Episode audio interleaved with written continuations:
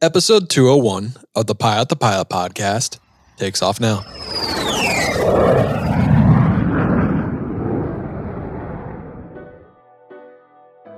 Fly with Garmin Avionics? Then grab your mobile device and make the Garmin Pilot app your cockpit companion.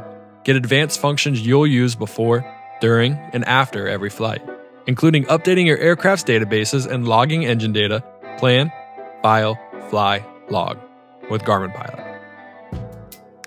The Pilot to Pilot podcast is brought to you by the Finer Points. They have an amazing ground school app for the knowledge you need to fly. To learn more, visit learnthefinerpoints.com. Aviation, what is going on? And welcome back to the Pilot to Pilot podcast. My name is Justin Siems, and normally I would be your host. But if you've been listening to this podcast, if this is your first time, you should go back, listen to all 200 episodes, and then come back because they're all great. But, anyways, as you know, we've been doing a little bit of a race. What's going to come first, my son or episode 200? Well, episode 200 came before my son, but now that you are listening to this, my son has been bored. I am a new father. My wife and I are, are new parents, and we are going to take a couple of weeks off. But good news is the Pilot to Pilot podcast is not taking any breaks.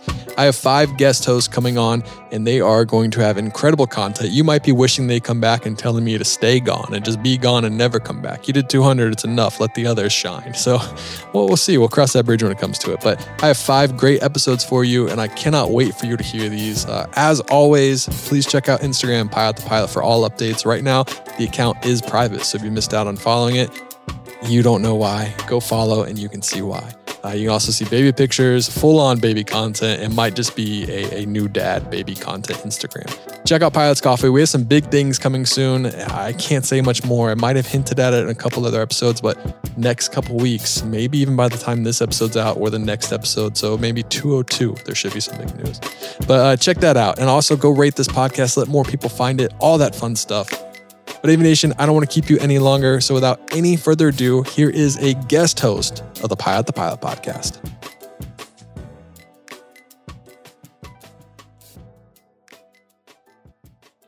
All right, I'm happy to be here. Um, I'm also happy to introduce Juan Browne. Juan, welcome to the Pilot to Pilot podcast. Thanks, Jason. Thanks for having me on board. Yeah, no, I'm happy you could be here. You are somebody that um, I have a lot of respect for. And one of the things I think that stands out in the flying that you do is you are a pilot's pilot, right? You're an airline pilot. You, I think you own two or three airplanes. so when you're not flying, the air- quit. yeah, right. When you're not flying the airliner, you're flying everything from a Cessna 310 to a Luscombe. Um, I just thought maybe you could start by just giving us a little summary. What does your flying look like these days? Right now, currently flying.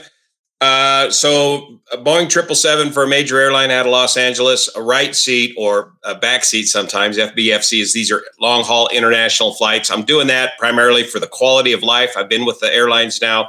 This one airline for 23 years. I've got the option now. I can be a junior captain on a narrow body aircraft or a about the same level seniority first officer on a wide body aircraft. So for quality of life, less trips to the airport, you get more flying time done at once. Um, I'm bidding and staying on the Boeing 777 aircraft out of LA, and that's primarily London or Hong Kong. It, was some Sydney flying, real long haul. I mean, we're talking 16 hour flights. So that's where you get multiple pilots. Uh, uh, uh sometimes you get paid to take a nap because you, you have to rotate through uh, the different crew positions in order to facilitate those long haul flights. So that's the day job over at the airlines, and that requires a commute from Sacramento to Los Angeles, as I live up here in the foothills, about an hour away from uh, Sacramento. Um, and that commute can be a bit of a challenge, uh, as there's, there's often six of us pilots all vying for the one jump seat or whatever empty seats are available. That's something airline pilots can do. Is uh, uh we have reciprocal jump seat privileges, that allows us to get to work uh, on other carriers. So, so that's the day job, and then yeah, I've just been a nut about aviation since I was a kid, and so I've always kept my hands in general aviation, which a lot of airline pilots don't do. They they get up through the ranks and they get up into the airlines and then they just uh, stay there and they pick up golfing or something completely different for their hobby and they they don't stay in touch with general aviation and the rest of aviation. And uh, so I, I, I started in general aviation, then I went the military route, and then on with the airline. So I just love all aspects of it, and uh, so so I got those three airplanes. I got the Luscombe, which I've had for a while, which helped put the Blancolirio channel on the map. When the Oroville spillway failed, and I used the Luscombe to fly overhead and and document that story, and that story went viral and it put the channel on the map. And then eventually, more and more questions started coming up about the little Luscombe, the little airplane I was using, and so the channel kind of started heading into aviation. I was kind of reluctant to get into aviation because it would to me i thought oh this is going to be too much like work i got to get everything exactly right and uh, it's going to be a, a, lot of work to to to uh, do aviation but but it's turned out to be a, um, a, a great thing to do in the end. So and then they found out well what's your day job? And i said the airlines. And then they had all kinds of questions about that. And then a wreck would happen. And then people would have all kinds of questions about that. So i'd start reporting on some of the more major accidents and the lessons that we could learn from those accidents. So, and then from that, from the earnings from this channel, I've been able to afford that Husky aircraft, that 1997 Aviat Husky, and uh, and now the 310 that the owner aged out of. Um, take over the care and maintenance of that for now, as long as I can afford it, because that's a very special aircraft here at our local airport that needs to be continued to uh, be preserved 1959 yeah i think you might want to consider a partner in that yeah jason we might, like i told jason i'm feeling flush right now. As, uh, i haven't done my first annual inspection on the 310 but i know when i pull that thing into the shop it's going to be a heck of a shock. And right, uh, right. I, even though i'm an amp and i can do a lot of the work still when you wheel that thing into a shop they see 310 coming and the, the, the flat rate for that just starts at right. five thousand dollars. yeah, yeah. Well, you know, back back to the channel a little bit. One of the cool things about the Blancolirio channel, I think, is that it's like you're all over the road. I mean, I see everything. well, I don't know if that's good or bad, but I get bored real easy, and so. no, it's great. I mean, because you know you so you know so much about the history of California, about the waterways, and so like when you're talking about things like the uh, the Oroville Dam and the, and the reservoir system in California, I mean, I just I learn a ton about things that aren't necessarily aviation related, but you're using the plane to sort of give that perspective. Yeah, that's been a whole the the whole Oroville situation has has opened up the door to the entire drought situation, how we manage water here in California with the with the single biggest most complicated water system probably in the world, the California aqueduct system, and then drought leads right away to wildfires as I'm living right in the middle as you know now what it's like to live in the middle of wildfire uh, urban wildland interface uh, country. Um, we're very aware of the wildfires, and one of the, like in aviation reporting, one of the hardest things in fire reporting is where in the heck is the fire? Right. How come we can't get any inf- information exactly where the fire is right now? Well, it when a fire first breaks out, they're all um, very much too busy responding to the fire, and then it takes a couple days before they get the GIS systems worked up to be able to explain where the fire is. But if you can respond quickly in real time with local knowledge, you can help people get a very important and good understanding of where the heck the fire is and which directions it's going. Right, right. Um, that is fascinating. Now you you have some history with Cal Fire. Am I correct about that? Yeah, that's right. Yeah. So through my flying history there, um, started out civilian, and it was some old uh, tanker pilots that the air tanker base that helped me get going with my civilian flying. Bought that first airplane when I was 15, an old Taylorcraft, and soloed at 16, and got my license at 17, and then the old tanker pilots encouraged me to go cut my hair and go join Air Force ROTC, and I did, and um, uh, they another funny quick story. The I walk into the ROTC office with me and another buddy, and our hair's down to there, you know, and uh, they say, "Okay, boys, you think you want to join the Air Force? Go take this test, and we'll see." And it was the officer's qualification test, and the first half of that whole test was all about flying stuff. It was all about like um, like a private pilot written exam, and so I just whizzed through all of that, and then yeah. uh, they they got the results back and they said, "Son, go cut your hair. We got a job for you. That's uh the highest score we've seen on this test uh, in in years here. So go cut your hair and be here on Monday." Oh, that's and great. that led to Air Force ROTC pilot scholarship and a pilot slot uh, into um, Air Force pilot training and and then did the military thing. And that was a, a T 37 first assignment instructor pilot. Another funny story. They said, uh, yeah, you're fighter qualified, but we don't have any fighters. Of course, there's one fighter assignment went to the general's kid, of course, right. for the whole class. Uh, the, half of the class got washed out. And the rest of us, they said, you're fighter qualified, Brownie, but you can talk and fly at the same time. So you're going to be an instructor pilot. Oh wow! So is that what you did in the? Uh, in yeah, the yeah, T thirty seven first assignment instructor pilot, which most of us would rather not do. We wanted to get away from the training base because it was it was a, so much hard work in one year of training that we wanted to go out and and learn to fly fighters and do something operational, mission oriented, and not just sit around fly around the flagpole teaching young guys how to fly. But that's what we did. Yeah, uh, yeah. Then, do you find that like today? So just jumping back to the Blancolirio channel, when you make fire mm-hmm. videos, it seems like you do have inside information. I mean, that's what's so right. Cool. So, you know, it's like you're telling you're talking about where they're doing the drops and what lines they're trying to hold and where the tankers are foreseeing things happening. I mean, really, it's a level of depth that I just don't find anywhere else. Is that because you can phone the Cal Fire base or walk over there and talk to them? Well, yeah, and I I got so long and windy on that last explanation that I didn't explain that after I got out of the military, I got turned down twice by the airlines, but I did get picked up by the U.S. Forest Service to be a lead plane pilot train in training, and it took at least a year of training. And so I got to fly the lead planes for the Forest Service, and that's what really gave me the inside story. I mean, I was fairly familiar with it growing up around it, but until you go and be a lead plane pilot and lead these tankers in on these drops and work a fire. It's just fascinating. A very, very interesting and obscure piece of aviation is to work fire aviation.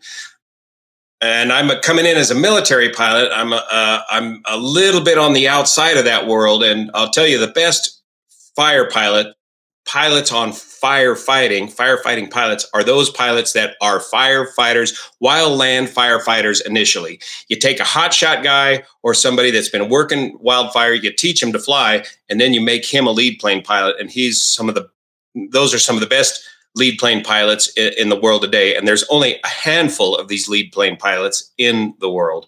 And so that's what gave me the real special insight as to how all that worked. And then today, I still got all that network of connections of people that I can contact. And but a lot of the shots that I'm calling when it comes to fire reporting are just based on intuition and experience with the fires and being able to predict how this to some degree what the situation with this fire is going to be on day one yeah yeah, um, it's really it's really interesting stuff, and especially now that I live in in fire country, it's like that's my go to for when there is a fire to figure out what's really going on. Let's take a break from today's episode to hear from our sponsor, RAA.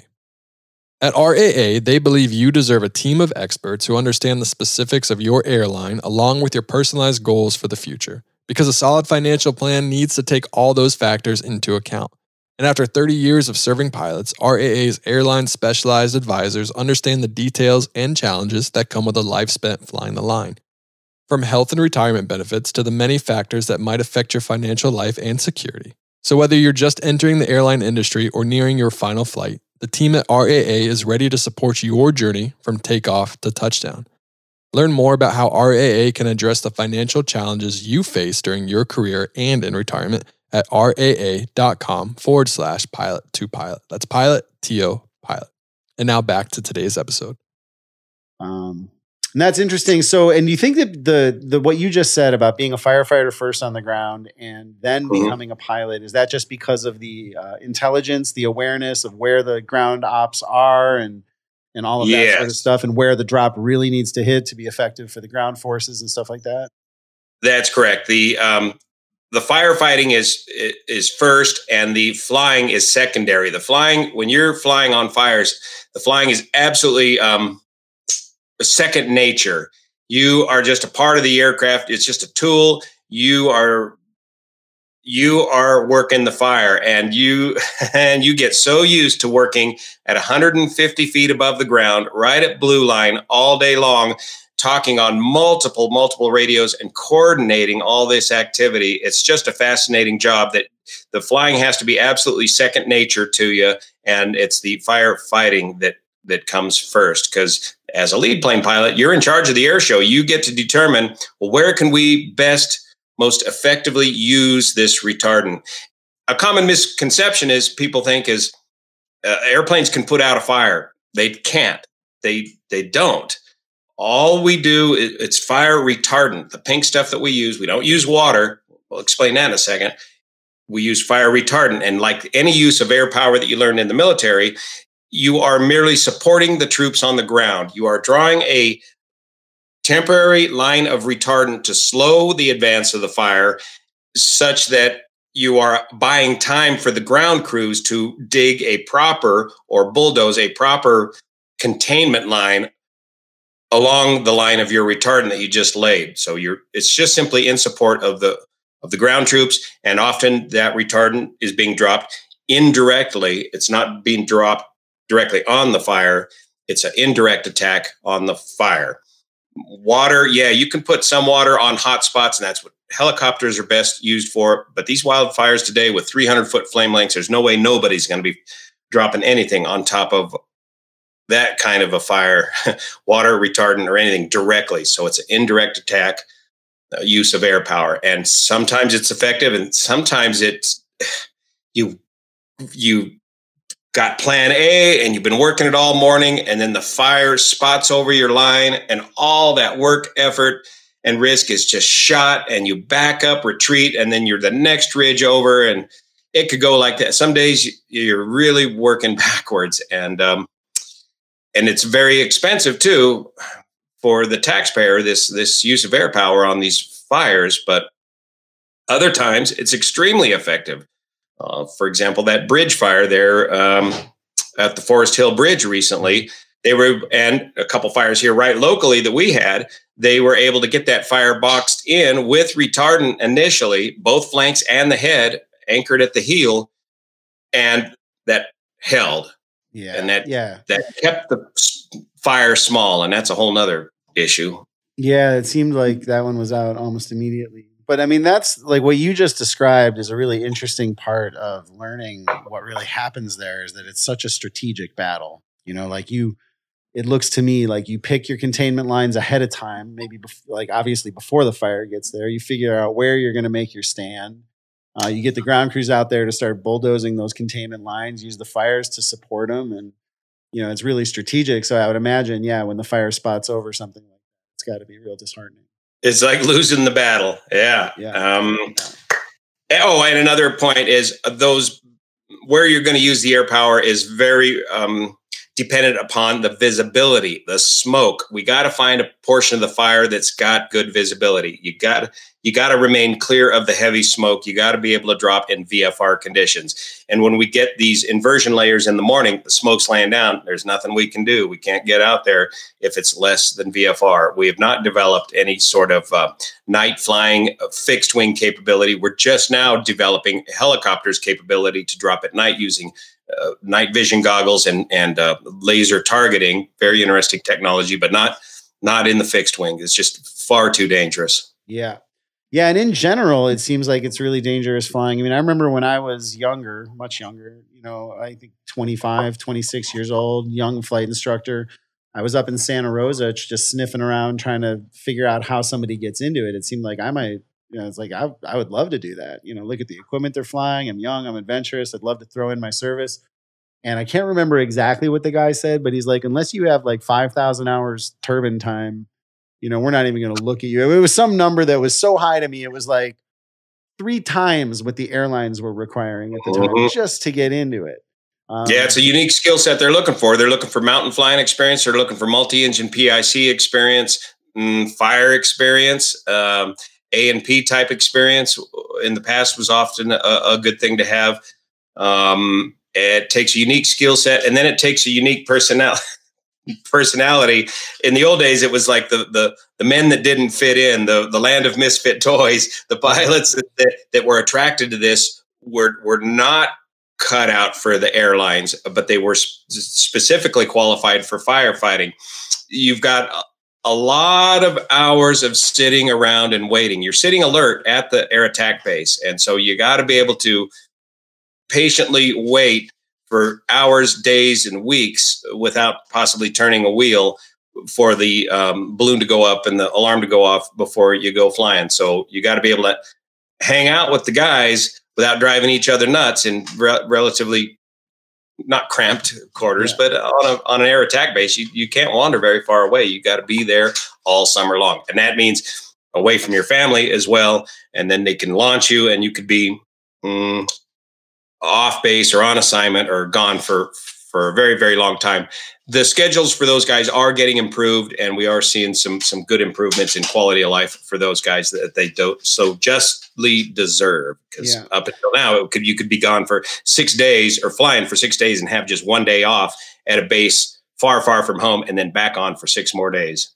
and yeah. fire season goes so long now Right. And if you, and let's, so if you're somebody listening to this show or whatever, and you're young and you feel like you have some of those skills, what, how do you go about this? You just apply to the Department of Forest, Forestry? Man, it's direct lobbying. You just got to get to networking directly with those guys. Go to the uh, air attack bases, go meet the pilots, go meet the contractors, learn everything you can about the individual aircraft. It's not like you, uh, you're going to submit something online and expect a, a phone call. Uh, you need, it's direct lobbying. It's who you know. Yeah. Yeah. Yeah, interesting. Um, so you did that for a bunch of years, and then uh, got in with the airlines. Um, I was going to ask you if we can jump back to the airlines. I think it's mm-hmm. fascinating. Mm-hmm. So on these long international flights, you've got mm-hmm. you said sometimes six crew members. Is there one captain? Like, is there somebody in charge? Are there two captains? I mean, how, how does that work? The chain of command when you have a crew that long? on an international flight? Yeah. Let's see. Back to the firefighting, I did that just for the one year, and then right away, um, finally, the last airline called and I got the interview, got the job. Nice. Back to international flying. Um, so typically, uh, let's see, if it's between about eight and twelve hours, you'll have a three-man crew. If it's longer than twelve hours, up to well, I've flown up to sixteen hours going to Sydney, for example, it'll be a four-person crew. And so on that crew, you'll typically have the one captain and then four first officers that have all passed check rides to the ability to effectively be a captain because each of us will rotate through the left seat while the captain's taking his break. So you got to be able to make the command decisions while the captain's off during his break. So, for example, if we're on a uh, well, if we're on a three man crew going to London, we'll break it up into three breaks. If we're on a four man crew going to Sydney, we'll break it up into four equal breaks. For takeoff and for landing, all hands got to be on deck. And this adds so I can't believe how interesting it is to have a second and third pilot watching over in between on the jump seat the two other pilots. It's like going back to the flight engineer days. You've yeah. got this amazing view of the world in that jump seat, the big picture view, you can see problems coming long before they even get there and you can say watch this. Let's see if these guys catch this or not. And then you, you then you catch it for them and you call it. You just and and and they're just so appreciative that you're there helping them stay focused because these are really long flights and by the time you come into land you're just dog tired even though you're taking breaks and so it takes all four of us up there batting for a c minus to get this thing down safely.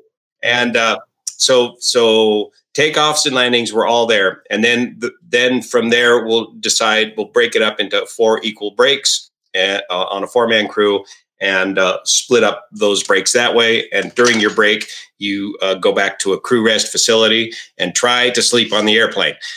That's the biggest thing about international flying. If you cannot sleep on the airplane, international flying is not for you. yeah, yeah different unique flying jobs like air, hanging out at the tanker base for weeks at a time or being able to sleep on an airplane for international flying are some of the key elements that you wouldn't think about initially before right. you get the job. Yeah, and it's sort of like sleep on command, right? Like so. Yeah, oh, man, and that's the weirdest. Yeah, and so do you want to be uh, the FO or the FB or the FC? And depending what crew position you get, kind of determines what which crew break you're going to get. And you know these routes, you know what time they take off. For example, we take off to London, we leave at five in the afternoon. Um, I know that as FB, the third pilot, I'm going to have to take the first break. So that means we take off at five in the afternoon. By 5:30 or 6, bam, I got to lay down and try to sleep for three hours right away. That's very hard time of the day to force yourself to sleep. Yeah. So you lay there and toss and turn. About the time we get over the Rockies, the turbulence starts rocking like heck. And so you're trying to rest in this crew bug that's just shaking like crazy. And then you got to get up and be up for the rest of the night and the next morning flying into uh, London. Yeah, and on that flight, what, what, time is it when you land in London on a flight? Like it's that? local time there. It's about one or one o'clock in the uh, afternoon by the time we get over there. So we'll hop up. The London trips are um, great cir- circle routes generally. So we'll take advantage of the jet stream going out of LA and take the maximum tailwind routing that gets us over to London. We're usually north of the NAT tracks, the tracks. So we're up over Greenland, Iceland, mm-hmm. and then drop down into London. And then uh, coming home, we'll even fly further north to get out of the headwinds of the jet stream. And we'll go way up into Iceland, Greenland, and Canada. And for example, this last trip, we came all the way down uh, Spokane, Washington, and then shot straight south uh, into Los Angeles for a for a great circle route. And again, a great circle is if you put that string on a globe and look the shortest distance between two points is an arc, and uh, it off and it arcs up over Canada between LA and London. Right, right. And what's that crew bunk like? It's nice on the triple seven. It's real nice. Uh, there's two small Barcalounger type seats, and then a nice uh, lay down crew bunk facilities like a cab over camper and uh, a nice uh, mattress. And as FB or FC, you're uh, you're in charge of making the bunks before the flight and making them. We got new fresh pillows and blankets each time, and um, and, and it's nice and dark and it's above the it's above the seats in first class so if you hear some weird thumping around in, in seat 1a and b it's usually the, the, the guy taking his shoes off for his for his crew break uh, in the bunk there, um, and of course intercom and oxygen and everything you need there, um, and no windows. So nice, cool, quiet place to to rest up. Now I hear on the 787 it's not quite as nice. Oh. so as a result, some of us are saying, I don't want to bid the 787 because I hear the crew bunks breast facility is not as good as the triple seven, and so it's you know? odd things like that that make your career decisions. right, right. It's the little stuff. Yeah, and I guess one last question about international flying, like mm-hmm. all that that weird sleep stuff. Does it mess with yeah. your natural rhythms and it adds able up. to enjoy the the destination? Like, do you go out in London, or is it basically just like, hey, I recovered just enough so I can get back on the plane and fly home? Right. So you got to time your crew rest nicely, and that takes some experience trying to figure that out.